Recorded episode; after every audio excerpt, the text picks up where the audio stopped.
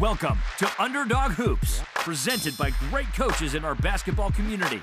From the Underdog Hoops studio in Rancho Cucamonga, California, here is your host, Sam Farrar.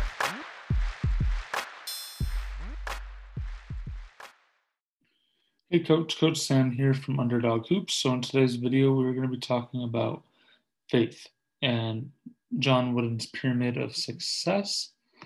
Uh, and we will get started right now. Let me just share my screen. All right, so faith. So, you know, most of us think faith as, you know, a religion, our religion, religious um, belief, you know, being faithful um, to your religion, being faithful to others, um, you know, anything like that. So, faith, the definition uh, for John Wooden is through prayer. Uh, and I believe that we must have faith that things are going to turn out as they should. So, you know, what he means by this is that everything is going to turn out the way it should uh, in, you know, your life. Um, everything turns out to either be a benefit or a uh, non-benefit, you know, and this can either, you know, it's, it's all about choices that you make. It's all about the avenues that you take uh, on your road.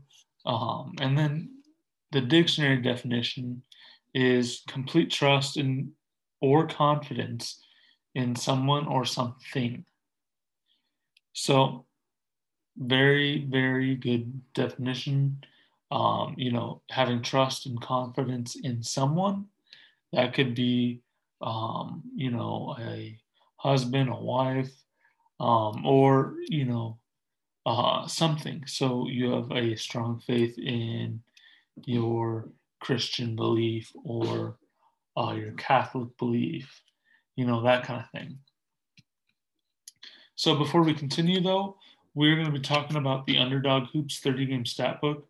Uh, you know, I use it every every game. I take it and I use it to keep stats. It is the best um, thing that I've found that works. Uh, it has thirty games and it has twelve players, so you can add twelve players to your roster. I also have a thirty, uh, it's also thirty games. It's the fifteen player stat book. Those are both available on Amazon. Uh, and you can just type in Underdog Hoops in the search bar and you can look those up. Um, and I, if you use the link below, I do get an affiliate um, commission, a small commission.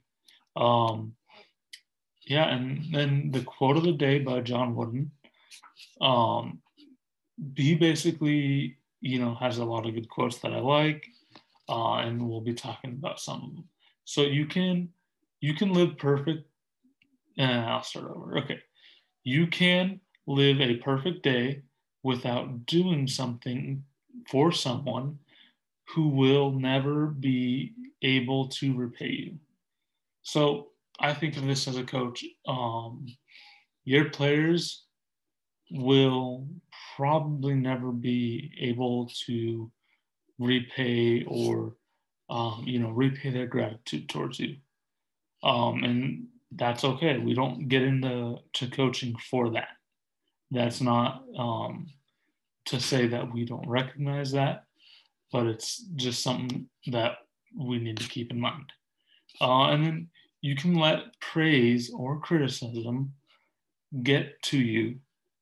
It is weakness, weakness to get caught up in either one.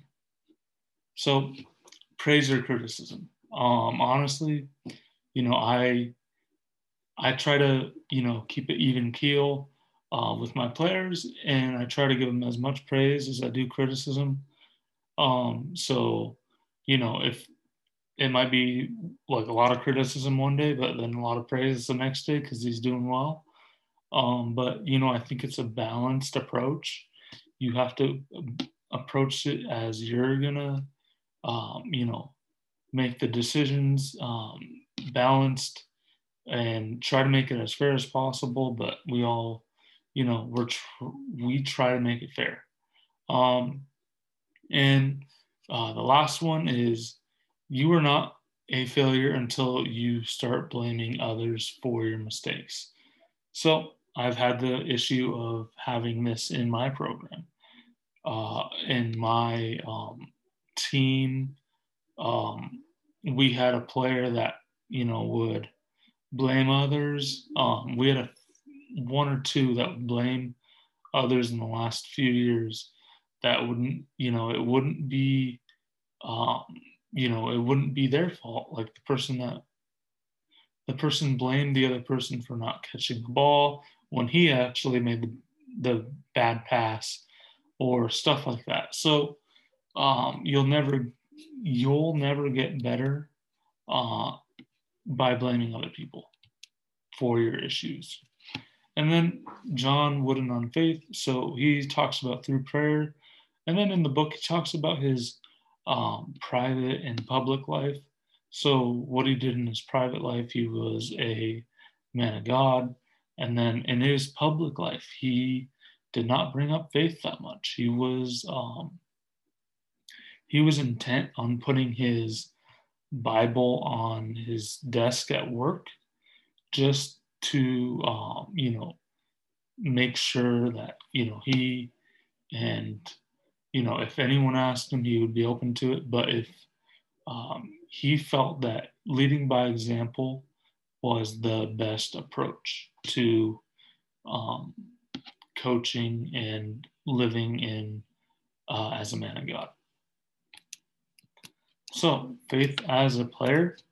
Well, most, um, you know, most teens don't have a lot of experience with religion. Um, some may have grown up in uh, the church, or, you know, they haven't, but they want to, or stuff like that. Um, and if, you know, but it is very necessary, I think. Um, you know, they have a lot of F C A programs now at schools, in public schools as well. Um, you know, I've been a part of a few of them. Um, and then, you know, it is not the norm. It's not a normal um, thing to have a faith. You know, at least now, it, you know, we see that. Um, but it's something that I believe is a necessary thing. Um, you know, maybe you don't talk about it, that's fine. If you're a, you know, but it's, I think it is a necessary thing. Uh, and then as a coach, um, you know, your, um, through prayer, uh, if religious, you know, that's what I would say is you, you want to keep an eye out for your players. You want to, maybe if they're in a struggling situation like your players are, then you just, you know, pray to, or pray for them and whatever uh, on your free time. And that is a good way to look at it. And then you um, can live that public-private life where you go to church on Sunday, or, uh, and then you, you know, you have your, um, where you don't bring up religion at public schools, which I'm for or against, I don't, you can't really tell. Um,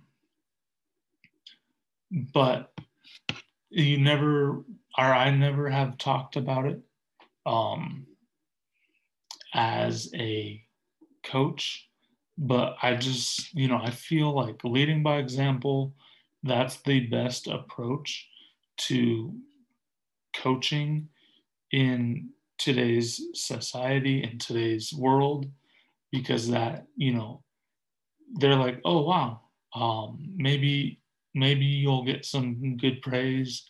Maybe you'll get some criticism because you're not, um, you're not yelling, or you're not yelling enough. Um, that, that too could be an issue where, you know, you have parents that are like, well, why are you just standing there? And, you know, it's because, you know, most times most coaches have this figured out before, um, you know, they're game planning, game planning, game planning.